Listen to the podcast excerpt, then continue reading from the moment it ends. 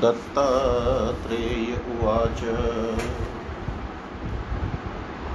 ज्ञानपूर्वो वियोगो योग्यानेन सह योगिना। सामुक्ति ब्रह्मणा चेक्यमनेक्यं प्राकृते गुणे। योगे च शक्तिविदुंसायेन श्रेय परं भवेत् मुक्तियोगा तथा योग सम्यज्ञानान्महीपते सङ्गदोषोद्भवन् दुःखमनत्वा शक्तचेतसाम् तस्मात् अङ्गप्रयत्नेन मुमुक्षु सत्यजे नर सङ्गाभावे ममेत्यस्याख्याते हानिप्रजायते निर्ममत्वं सुखायैव वैराग्यादोषदर्शनम्। ज्ञानादेव च वैराग्यं ज्ञानं वैराग्यपूर्वकम् तदवहं यत्र वसतिस्तदोजयेन जीवति। यन्मोक्तये तदेवोक्तज्ञान मन्यथा उपभोगेन पुण्यानां पुण्यानां च पार्थिव। कर्तव्यमिति नित्यानां कां करणा तथा असञ्चयाद् पूर्वस्य क्षयात् पूर्वाजितस्य च। कर्मणो बन्धमाप्नोति शरीरं च पुनः पुनः।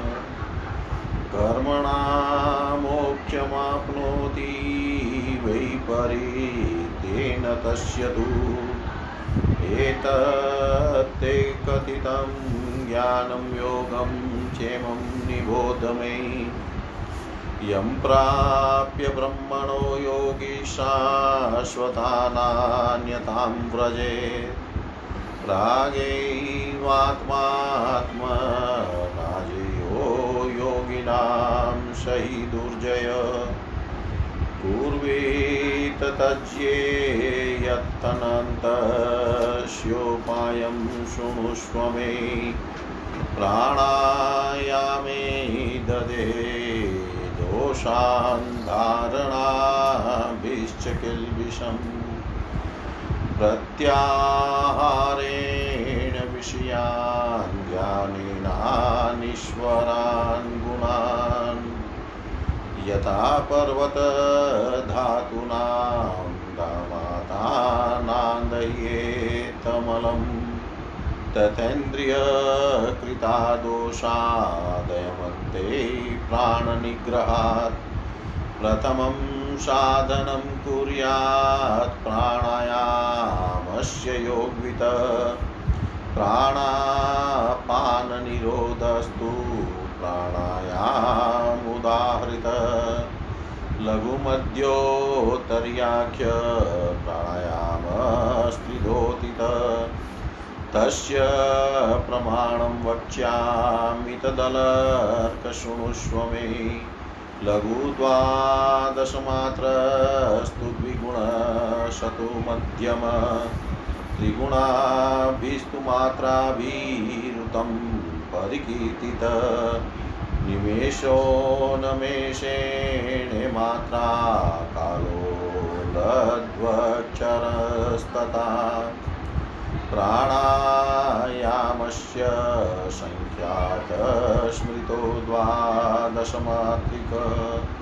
प्रथमे न जयेत् स्वेन्दमध्ये न च वेपतुं विषादं हि त्रित्रियेण दोषाननुक्रमात्। मृदुत्वं सेव्यमानास्तु सिंहसाधुलकुञ्जरा यथा यान्ति तथा प्राणो वश्यो भवति योगिन। वश्यामन्त यदेच्छातो नागं नयति हस्ति स। तदेव योगी छन्देन प्राणं नयति साधितं यथा हि साधितसिंहो मृगानन्ति न मानवान्। तद्वनीश्चिदपवनकिल्वषणऋणान्तनुम् तस्माद्युक्तसदा योगी प्राणायां परो भवे। श्रूयतां मुक्तिफलन्दतस्यावस्था चतुष्टयम्। वस्ति प्राप्तिस्तथा संवितप्रसादश्च महीपते स्वरूपं शृणु चेते सागत्य मानमनुक्रमात् कर्मणामिष्टदुष्टानाजायते फलसञ्चय। चेतसोऽपकर्षायत वयन्त्रसाद्वस्तिरुच्यते एहि कामुक्षिकान् कामान् लोभमोहात्मकान् स्वयं। निरुद्यास्ते सदा योगी प्राप्ति सा सार्वकालिक। अतीतानागतानर्थान् विप्रकेष्टतिरोहितान्। विजानातीन्दुसूर्यच्च ग्रहणां ज्ञानसम्पदा तुल्यप्रभावस्तु यदा योगी प्राप्नोति संविदं तदा संविदिति ख्याता प्राणायामस्य सा स्थितिः यान्ति प्रसादं येनास्य मनः पञ्च च वायव इन्द्रियाणीन्द्रियार्थाश्च प्रसादा इति स्मृत। शृणुष्व च महीपाल प्राणायामस्य लक्षणं। युञ्जतश्च सदा योगयातिगवीतमानसं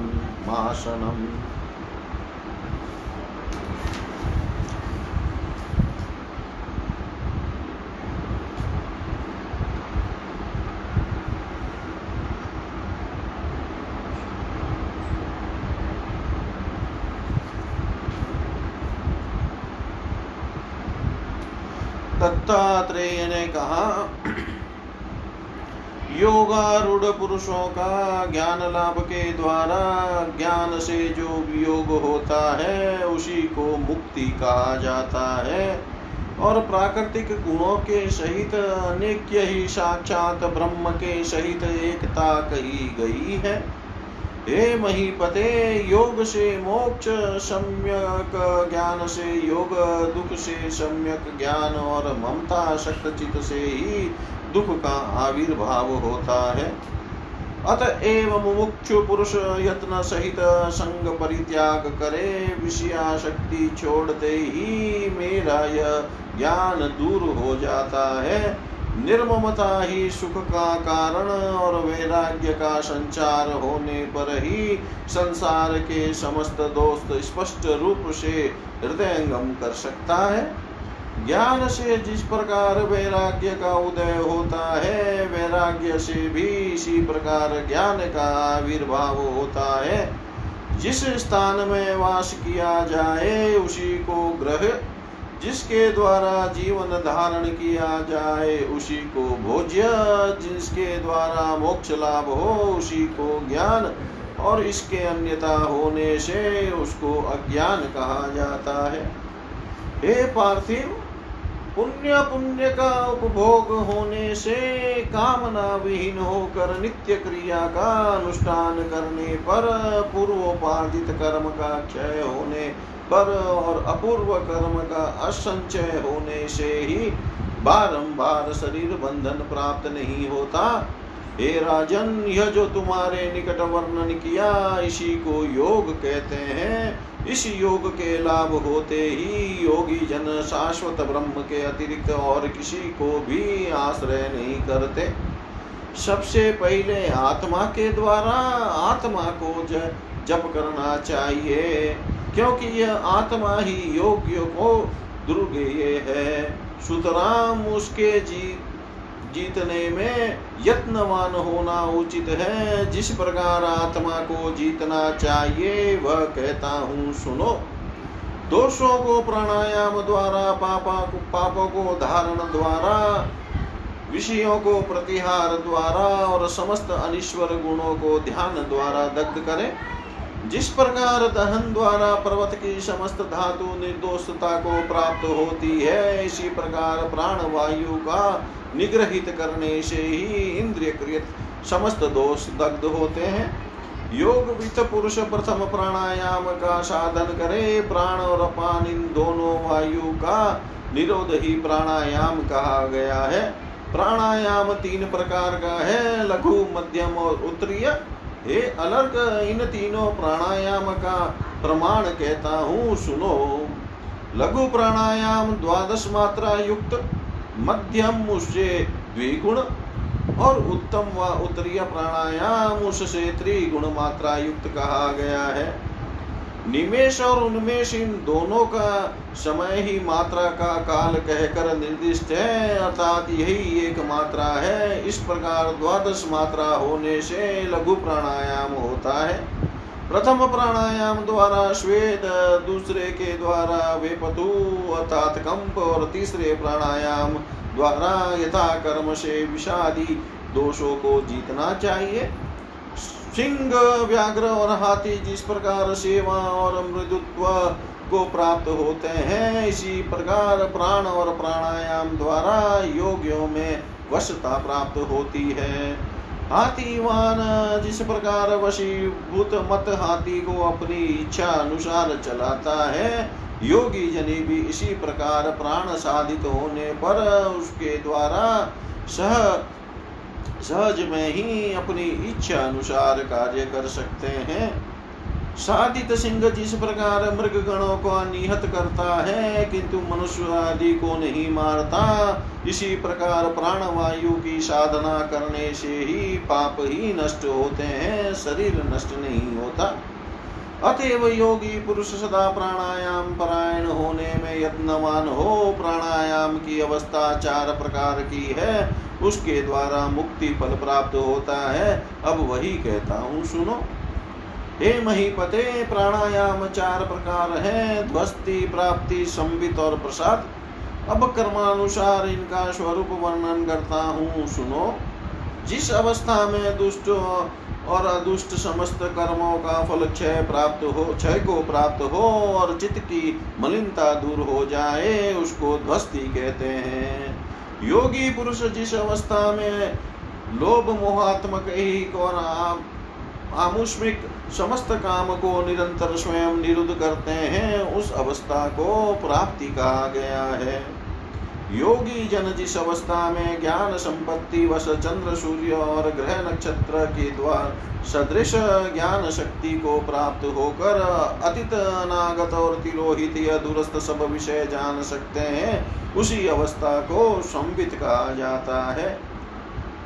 जिस अवस्था द्वारा योगी का चित्त पंचवायु इंद्रिय और इंद्रियों के विशेष मुँह से शुद्धि लाभ करता है, उसी अवस्था को प्रसाद कहते हैं। हे महिपाल, अब प्राणायाम के लक्षण और योग के आरंभ में जिस प्रकार का आसन अनुष्ठान करना चाहिए, वो सुनो।